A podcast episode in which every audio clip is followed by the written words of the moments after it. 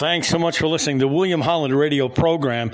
The dollar's dominance, yeah, clearly it's under threat today, but there really, really isn't any credible political economy that can usurp what America has. And I'm not just talking about political stability, it is uh, the salience of our civil society that we have the deepest and most liquid um, credit and bond markets uh, on the planet. But look, there are limits to the greenback's power. Uh, for nearly 75 years, the dollar has really been the preeminent currency. It has dominated trade, finance, and of course, the reserve portfolios of central banks and really criminals. Even if you take a look at North Korea and the Iranians, everyone wants the greenback.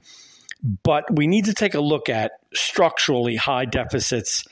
Um, a, a, a bad set, sense of geopolitics is dominating the American led order.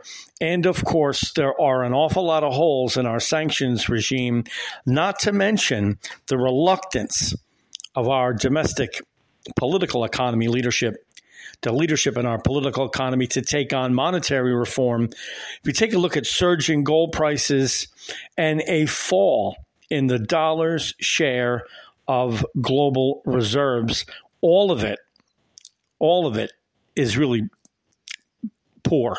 The Americans we have a greater sense of an upside than a downside, but I'm not really interested in happy talk. The advantage of the dollar is imminent, is imminence, is immense. Excuse me. Look, between a third to almost half of all global trade is invoiced in dollars. Okay. Almost every single drop of oil is invoiced in dollars. And it, this allows the Americans to run huge structural deficits. If that should ever come to a close, we would be, the Americans would be pauperized in a second.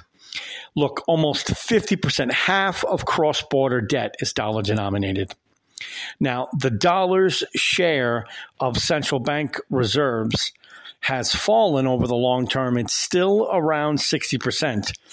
We really don't have a rival in China because they don't want.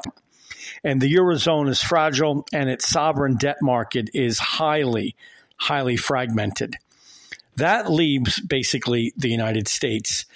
Our, our, our alternatives to the greenback's rise aren't good. And all the happy talk about geopolitical rivals out of Beijing, I think is extremely short sighted. If the United States should decide to seek monetary reform, it would be the beginning, it would be the shot across the bow, starting the Civil War with the politics of fiat currency and, of course, our current sense of political order, which is a thoroughly sense of bankrupt liberalism. Nevertheless, the upsides on U.S. growth, it's all dependent